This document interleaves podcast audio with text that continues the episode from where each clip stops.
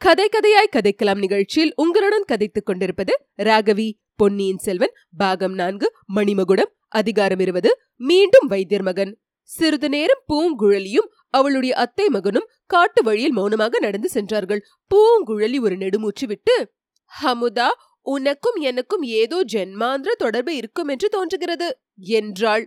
பூர்வ ஜென்மங்களை பற்றி இப்போது யாருக்கு என்ன கவலை?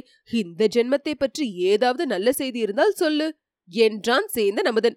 முந்தை பிறவிகளின் சொந்தம் இந்த பிறவியிலும் தொடரும் என்று சொல்லுவார்கள் அல்லவா அது உண்மையாகத்தான் இருக்க வேண்டும். இன்று உச்சி வேளையில் உன்னை பிரிந்தபோது இனி உன்னை பார்க்கப் போவதே இல்லை என்று எண்ணினேன். இரண்டு நாழிகைக்குள்ளாக உன்னை மறுபடி பார்க்கும்படி நேர்ந்தது. அதற்காக வருத்தப்பட வேண்டாம். இந்த காட்டு வழியை கடந்து தஞ்சாவூர் சாலை அடைந்ததும் நான் என் வழியே செல்லுவேன். நீ உன் இஷ்டம் போல் போகலாம். உன்னை நான் அப்படி தனியே விட்டுவிட்டு போவதில்லை. ஹன்னியை கண்டு பேசிய பிறகு உன்னுடன் நான் தஞ்சாவூருக்கு வரப்போகிறேன். என் அத்தைக்கு நேர்ந்த துன்பத்துக்கு பரிகாரம் தேடப் போகிறேன். சோழ சக்கரவர்த்தியின் சன்னிதானத்தில் சென்று முறையிடப் போகிறேன். பூங்குழலி சக்கரவர்த்தியின் சன்னிதானத்தை அடைவது அவ்வளவு எளிது என்று கருதுகிறாயா? நம் போன்றவர்கள் தஞ்சாவூர் கோட்டைக்குள்ளேயே பிரவேசிக்க முடியாதே. ஏன் முடியாது? கோட்டை கதவு திறக்காவிட்டால் கதவை உடைத்து திறப்பேன். அது முடியாவிட்டால் மதுள் சுவரில் ஏறி குதிப்பேன். அரண்மனை வாசலில் காவலிருக்கும் சேவகர்களை என்ன செய்வாய்? நான் போடுகிற கூச்சலை கேட்டு அவர்கள் மிரண்டு போய் என்னை சக்கரவர்த்தியிடம் அழைத்து போவார்கள். சின்ன பழுவேட்டரையரை அப்படியெல்லாம் மிரட்டி விட முடியாது. அவருடைய அனுமதி இல்லாமல் யமன் கூட சக்கரவர்த்தி அணுக முடியாது என்று தஞ்சாவூர் பக்கங்களில் ஜனங்கள் பேசிக்கொள்வது வழக்கம். அதனாலேதான் சக்கரவர்த்தி இன்னும் உயிரோடு இருக்கிறார் என்று சிலர் சொல்வதையும் கேட்டிருக்கிறேன்.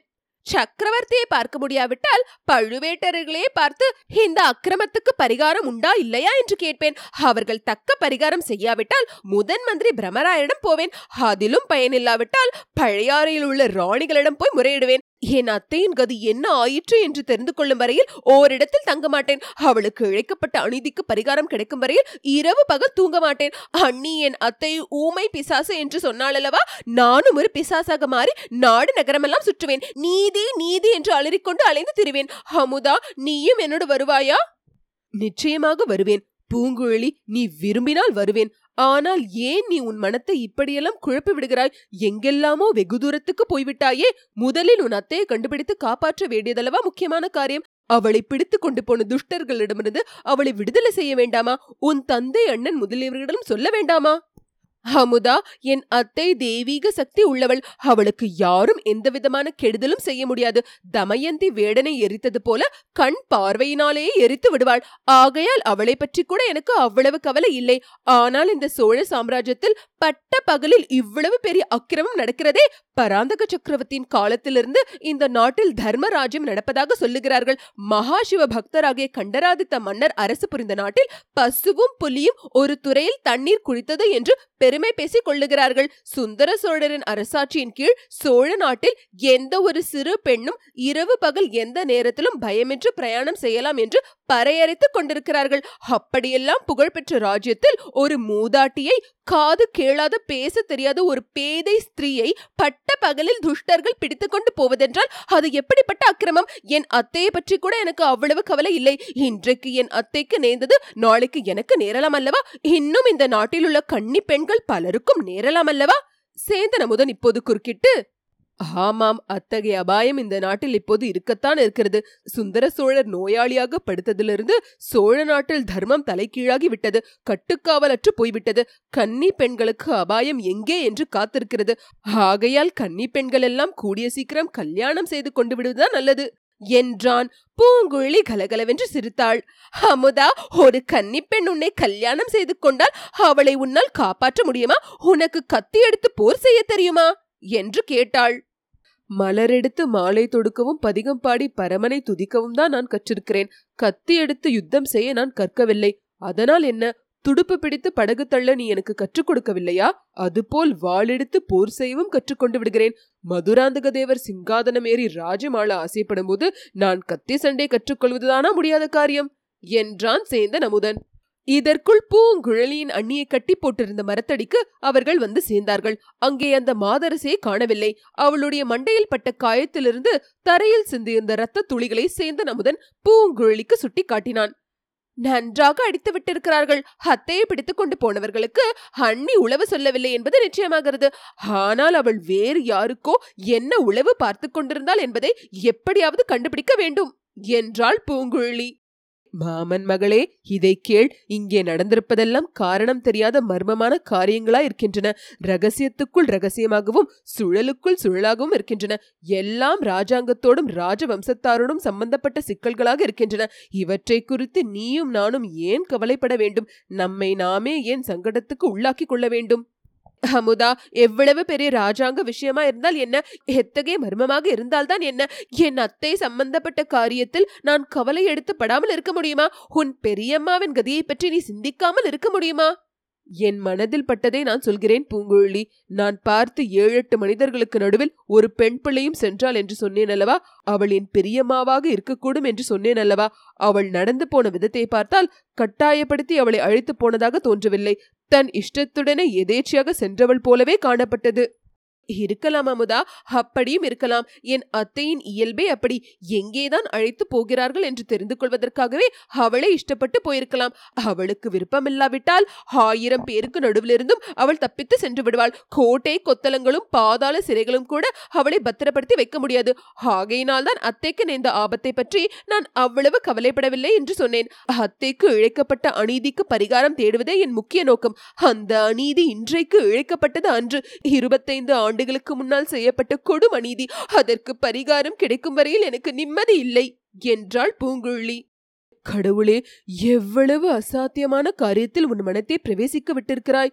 என்று சேந்தனமுதன் கூறி ஒரு நீண்ட பெருமூச்சு விட்டான். சற்று தூரத்தில் பேச்சு குரல் கேட்டது. ஒரு குரல் பெண் குரலாக தோன்றியது. பேசியவர்களை தஞ்சாவூர் ராஜபாட்டை சந்திப்பில் அமுதனும் பூங்குழலியும் கண்டார்கள். அண்ணி ராக்கம்மாளுடன் பேசிக் கொண்டிருந்தவன் பழையாறை வைத்தியர் மகன் என்று அறிந்ததும் பூங்குழலியின் முகத்தில் அருவருப்பின் அறிகுறி காணப்பட்டது. ராக்கம்மாள் பூங்குழலியை பார்த்ததும் அடி பெண்ணே பிழைத்து வந்தாயா? உன்னை கொன்று போட்டிருப்பார்களோ என்று பயந்து போனேன். இதோ பார் உன் அத்தையை காப்பாற்ற முயன்றதில் என் மண்டையில் எவ்வளவு பெரிய காயம். வைத்தியர் மகனிடம் காயத்துக்கு மருந்து ஏதேனும் இருக்கிறதா என்று கேட்டுக்கொண்டிருந்தேன் என்றாள். கரையர் மகளுக்கு ஏதேனும் காயம் பட்டிருந்தாலும் மருந்து போட்டு குணப்படுத்துகிறேன் என்றான் வைத்தியர் மகன். பூங்குழலி அவனுக்கு மறுமொழி சொல்லாமல் ஹண்ணி அத்தையை பிடித்துக் கொண்டு எந்த பக்கம் போனார்கள்? உனக்கு தெரியுமா? என்று கேட்டாள். நான் பார்க்கவில்லை. தஞ்சாவூர் சாலையோடு போனதாக இந்த வைத்தியர் மகன் சொல்லுகிறான். ஹண்ணி நானும் அமுதனும் அத்தையை தொடர்ந்து போகிறோம். அப்பாவிடம் சொல்லிவிடு. வா அமுதா என்று பூங்குழலி அங்கிருந்து உடனே போகத் தொடங்கினாள். அப்போது வைத்தியர் மகன் பூங்குழலி சற்று நில். உங்களால் அவர்களை தொடர்ந்து போக முடியாது. இங்கிருந்து சற்று தூரத்தில் காத்திருந்த குதிரைகள் மீதேறி அவர்கள் போகிறார்கள்.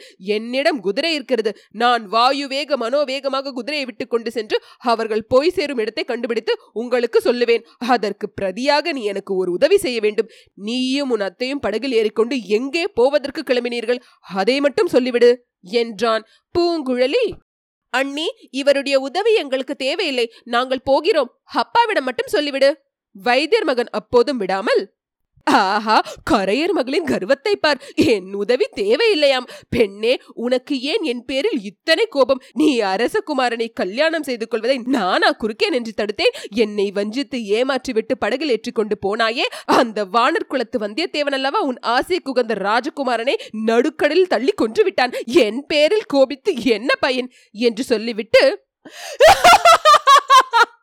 என்று பேய் சிரிப்பு சிரித்தான். பூங்குழலி கண்களில் தீப்பொறி பறக்க அவனை ஒரு தடவை விழுத்து பார்த்துவிட்டு அமுதனுடைய கையை பிடித்து இழுத்துக்கொண்டு சாலையோடு மேலே சென்றாள். கொஞ்சம் தூரம் போனதும் அமுதா நீ கத்தி எடுத்து போர் செய்ய கற்றுக்கொண்டதும் முதலில் இந்த தூர்த்தனாகிய வைத்தியர் மகனின் உயிரை வாங்க வேண்டும். உன் கத்திக்கு முதல் பலி இவன்தான் என்றாள். இரவும் பகலும் வழி நடந்து பூங்குழலியும் சேந்தனமுதனும் தஞ்சாவூரை நோக்கி சென்றார்கள். ஏழெட்டு குதிரை வீரர்கள் ஒரு பெண்மணியை அழைத்து சென்றதை குறித்து வழியில் விசாரித்துக் கொண்டு போனார்கள். பாதி வழி வரையில் கொஞ்சம் தகவல் கிடைத்தது. அப்புறம் ஒன்றும் கிடைக்கவில்லை. ஆயினும் தஞ்சாவூர் வரையில் போய் தேடி பார்த்து விடுவது என்று போனார்கள். சேந்தனமுதனுக்கு இந்த பிரயாணம் வெகு உற்சாகமாக இருந்தது. பூங்குழலியுடன் பேசிக்கொண்டு சென்றது உற்சாகத்துக்கு ஒரு காரணம். கத்தி பயிற்சி பெற்றுக்கொண்டே போனது மற்றொரு காரணம். கோடிக்கரைக்கு அருகிலே பூங்குழலிக்கு தெரிந்த ஒரு கொல்லுப்பட்டறையில் அவன் ஒரு கத்தி வாங்கி கொண்டிருந்தான்.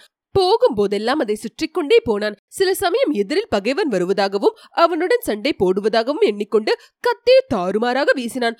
அவ்வப்போது பூங்குழலி அவனுக்கு கத்தியை இப்படி பிடித்துக் கொள்ள வேண்டும் இப்படி சுழற்ற வேண்டும் என்று கற்பித்துக் கொண்டு வந்தாள். இதனால் இரண்டு பேருக்குமே பிரயாணம் உற்சாகமாக இருந்தது. தஞ்சாவூர் கோட்டை கண்ணெதிரே தென்பட்ட போது தான் வந்த காரியத்தை எப்படி சாதிப்பது என்ற கவலை பூங்குழலிக்கு ஏற்பட்டது. அவளுடைய கவலையில் சேந்தனமுதனும் சேர்ந்து பகிர்ந்து கொண்டான். கோட்டைக்குள் பிரவேசிப்பதே பிரம்ம பிரயத்தனமான காரியமாயிற்றே. பூங்குழலி எண்ணியுள்ள காரியங்களை எல்லாம் எப்படி நிறைவேற்றுவது? வந்தியத்தேவனுடைய அகட விகட சாமர்த்தியங்களெல்லாம் சேந்தனமுதனுக்கு நினைவு வந்தது. அவனுடைய சாமர்த்தியங்களில் பத்தில் ஒரு பங்கு தனக்கு இருக்கக்கூடாதா? அல்லது அந்த வந்தியத்தேவனை இந்த சமயம் இங்கே வரக்கூடாதா? வந்தியத்தேவனா இருந்தால் இந்த சந்தர்ப்பத்தில் எப்படி நடந்து கொள்ளுவான் என்று சேந்தனமுதன் சிந்திக்க தொடங்கினான். அச்சமயத்தில் சாலையில் மூடு பல்லக்கு ஒன்று வந்தது. சூரியன் மேற்கு திசையில் மறைந்து இருள் சூழ்ந்து வந்த நேரம். மூடு பல்லக்கின் மேல் திரையில் பனைமர சித்திரங்கள் காணப்பட்டன. ஆஹா பழுவூர் இளையராணியின் பல்லக்கு போலலவா காண்கிறது. கோட்டைக்கு வெளியிலே பழுவூர் ராணியை சந்தித்து முத்திரை மோதிர லட்சணையை பெற முடியுமானால் எவ்வளவு சௌகரியமா இருக்கும் என்று சேந்தனமுதன் எண்ணினான். இதை பூங்குழலியிடம் வெளியிட்டான். அவளும் அது நல்ல யோசனைதான் என்று சொன்னாள். ஆனால் மூடு பல்லக்கில் உள்ளே இருக்கும் ராணியை எப்படி பார்ப்பது?